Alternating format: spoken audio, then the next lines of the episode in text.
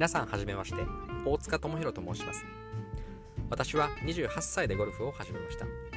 そして独自の理論を構築し1年間で70代前半のスコアで回ることができるようになりました。